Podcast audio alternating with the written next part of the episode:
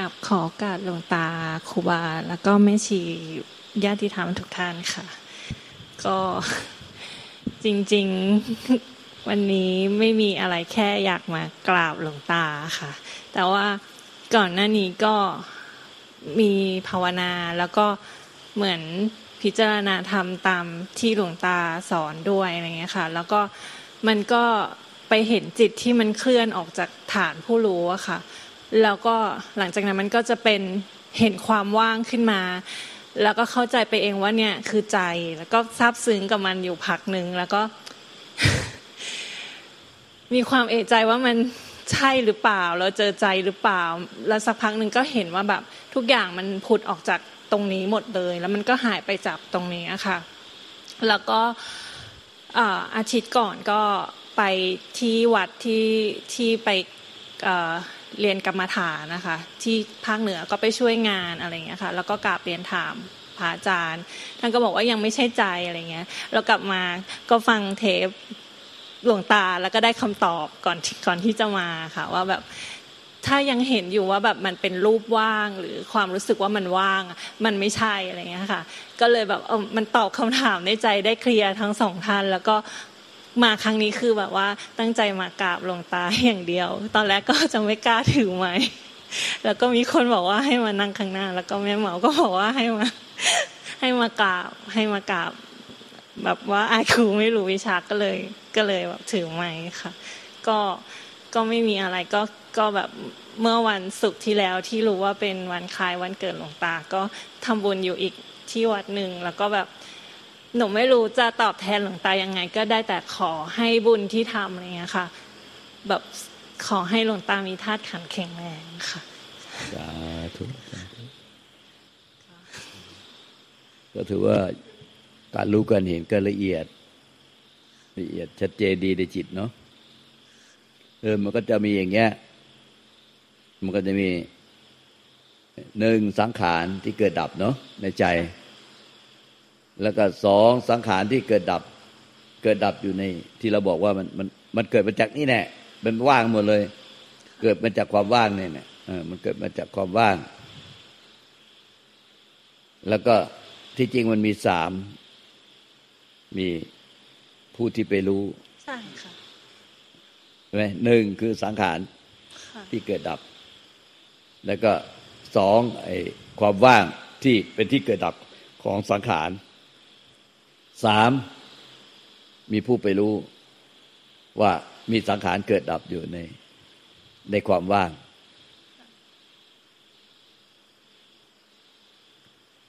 อันเนี้ยมันจะเหมือนกับที่หลวงปู่ดูลย์จุโลเจ้าแห่งจิตได้ถามหลวงพ่อเยื้อนว่าเยื้อนเห็นกระจกและเงาในกระจกไหมเงาในกระจกก็เปรียบเหมือนสังขารที่เกิดดับอยู่ในความว่างกระจกก็เปรียบเหมือนความรู้ที่ออกมาเอเป็นกระจกที่ว่างเปล่าก็คือสังขารก็คือเงามีจิตสังขารมาปรุงแต่งอะไรก็มาปรุงแต่งอยู่ในกระจกมาปรุงแต่งอยู่ในกระจกเห็นทั้งเงาในกระจกและกระจกที่เป็นที่เกิดดับของสังขารแล้วก็เยื้อนเห็นผู้รู้ไหมผู้ที่เห็นกระจกอ่ะผู้ที่รู้เงาในกระจกและกระจกเห็นแต่ธรรมชาติเดิมแท้หรือนิพพานน่ะไม่ใช่ทั้งสามอย่างนี้ไม่ใช่ทั้งสังขารที่เกิดขึ้นในความว่างเปล่าเหมือนดั่งท้องฟ้าเหมือนจักรวาลและไม่ใช่ผู้ที่รู้ความจริงนี้นิพพานเหนือทั้งสามอย่างขึ้นไปจนไม่มีที่หมายเหตุคำว่าเหนือที่ไม่ได้หมายคือไม่ยึดทั้งสามอย่างนี้ไม่มีผู้เสวยทั้งสามอย่างนี้เมื่อสิ้นผู้เสวยแล้วจึงจะรู้แจ้งแก่ใจว่าสิ้นผู้เสวยแล้วความรู้แจ้งแก่ใจว่าสิ้นผู้เสวยนั้นน่ะมันรู้มาจากไหนก็ไม่รู้แต่มันรู้ความจริงนี่ว่าทั้งสามอย่างเนี้ยไม่มีผู้เสวย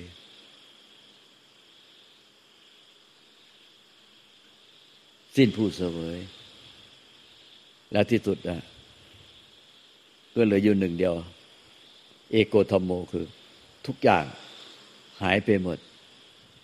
เหลือแต่ผู้ที่รู้แจ้งแก่ใจว่าสิ้นผู้เสวยทั้งสามอย่างนี้แล้วทั้งสังขารที่เกิดดับอยู่ในความว่างก็ไม่มีผู้ไปเสวยทั้งความว่างที่เป็นที่ไม่มีอะไรปรากฏที่เป็นที่เกิดดับของสังขารก็ไม่มีผู้เสวยทั้งที่ผู้รู้แจ้งก็ไม่ยึดถือตัวตัวเราเป็นผู้รู้แจ้งสัจธรรมนี้ก็สิ้นผู้เสวยผู้รู้แจ้งมันเหนือกว่าทั้งสามอย่างคือความรู้แก่ใจว่าไม่มีตัวตนของผู้เสวยไม่มีตัวเราอยู่ในสังขารไม่มีตัวเราอยู่ในวิสังขารที่เป็นที่เกิดดับของสังขารและไม่มีตัวเราอยู่ในผู้รู้แจ้งความที่รู้แจ้งแก่ใจว่าสิ้นผู้เสวยทั้งสามอย่างเนี่ยเป็นอมตะจึงเรียกว่าผู้ที่รู้แจ้งนี้ว่านิพพานความรู้แจ้งนี้แน่คือนิพพานไม่ใช่นิพพานคือความว่างที่เราไปเป็นเจ้าของเขา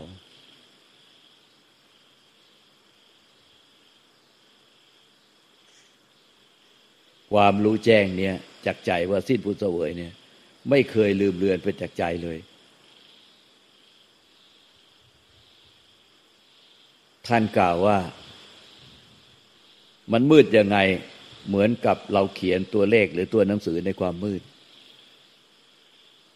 ความรู้แจ้งแก่ใจว่าเขียนหนังสืออะไรไว้ในความมืดทั้งตัวหนังสือและความมืดแล้วก็ความสว่างเกิดขึ้นในเหตุตัวหนังสือก็รู้ไม่ใช่แต่ความรู้แจ้งแก่ใจนั่นแหละไม่เคยหายไปแต่ตัวหนังสือที่เขียนไว้สักวันหนึ่งก็หายไปสิ่งที่รองรับตัวหนังสือที่เขียนไว้ก็หายไปความมืดและความสว่างก็หายไปแต่ความรู้แจ้งแก่ใจผู้ที่ตัวตนผู้ที่เขียนก็หายไปแต่ความรู้แจ้งแก่ใจว่าเขียนอะไรไว้อันนั้นแหละไม่เคยหายไปเป็นอมตะความรู้อันเนี้ยเรียกว่านิพพานหรือเรียกว่านิพพานคือสติอัตโนมัติสมาธิอัตโนมัติปัญญาอัตโนมัติหรือเรียกว่าปัญญาวิมุตติเป็นอมตะไม่ใช่เราไปได้ความว่างเป็นอมตะ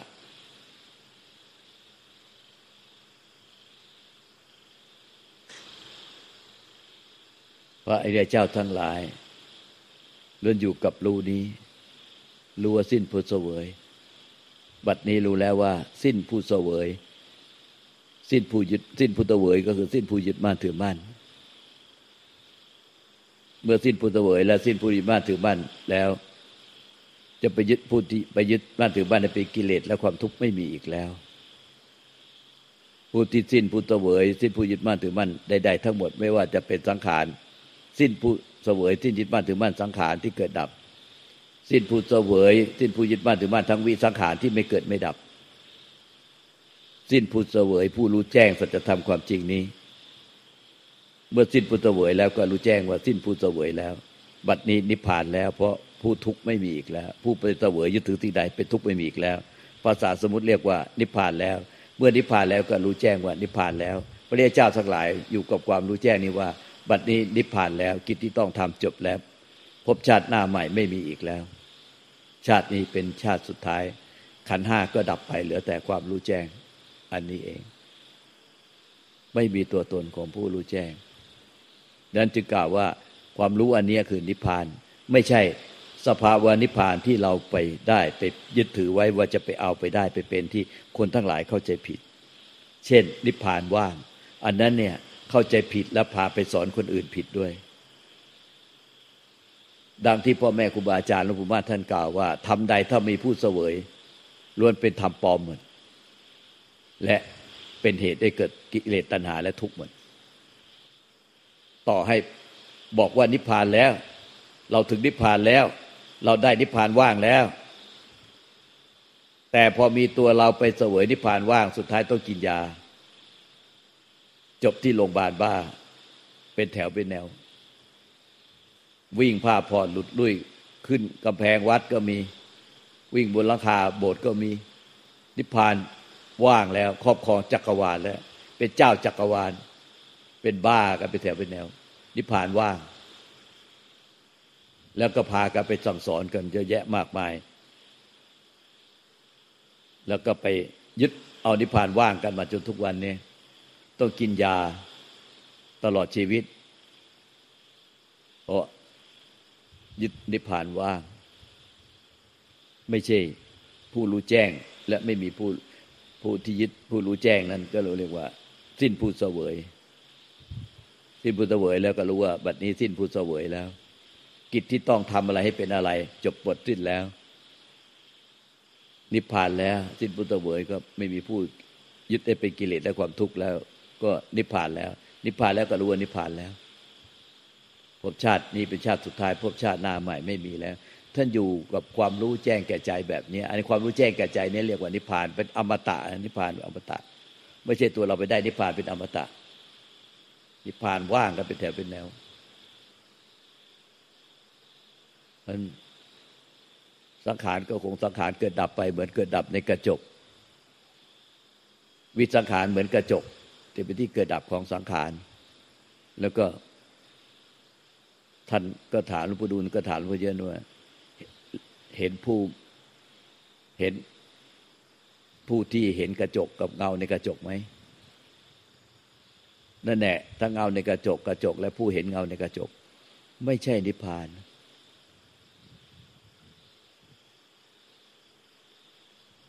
ผู้เห็นในเงาในกระจกเกิดดับอยู่ในวิสังกระจกเป็นวิสังขารผู้ที่เห็นนั่นก็ไม่ใช่นิพพานกระจกก็ไม่ใช่นิพพาน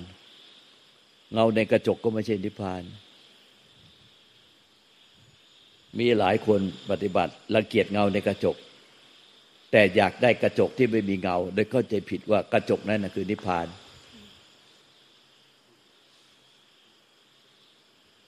เลยก็ต้องเข้าโรงพยาบาลประสาทและโรงพยาบาลบ้ากินยาเพราะว่าอยากให้กระจกไม่มีเงาแล้วเข้าใจว่ากระจกนั้นเนี่ยคือนิพพานแล้วเราก็ครอบครองกระจกเราถึงนิพพานว่างแล้วแล้วก็ทำเป็นแบบว่างแบบไม่รับรู้อะไรไม่คิดอะไรเออเออเออเออทำเป็นไงรับรู้เออเออปรุงแต่งให้มันรับรู้ด้วยความว่างแต่มันไม่ใช่ว่าเป็นความรู้ที่สิ้นผู้เสวยว่างก็ไม่เสวยไม่ว่างก็ไม่มีผู้เสวยเพราะตัวตนของผู้เสวยมันไม่มีมาแต่แรกแล้วแล้วมันก็ไม่มีตลอดกาลแต่เราไปเข้าใจผิดเอาว่ามันมีตัวตนมีตัวเราของเราเลยมีตัวมีตัวเราไปเสวยทุกสิ่งไปยึดมั่นถือมั่นทุกสิ่งโดยยึดมั่นถือมั่นเป็นตัวเราก่อนยึดจิตเดิมแท้เป็นตัวเราของเราก่อนแล้วก็เอาตัวเราไปเสวยตาตาที่ก่อนยึดมั่นถือมั่นก็ไม่มีตัวเราแล้วก็พอกำเนิดจิตขึ้นมาพอรู้สึกว่ามีจิตขึ้นมาก็มีตัวเรายึดจิตนั้นว่าเป็นตัวเราของเราเริ่มมีผู้เสวยมันแต่นั้นตอนนี้พอมีผู้เสวยอ่ะพอพูดสังขารเป็นสิ่งเกิดดับก็เป็นละเกียดสังขารไม่อยากเป็นสังขารพอบอกวิสังขารเป็นสิ่งที่ไม่เกิดไม่ดับไม่เกิดไม่ตายเป็นอมตะก็ไปอยากได้วิสังขาร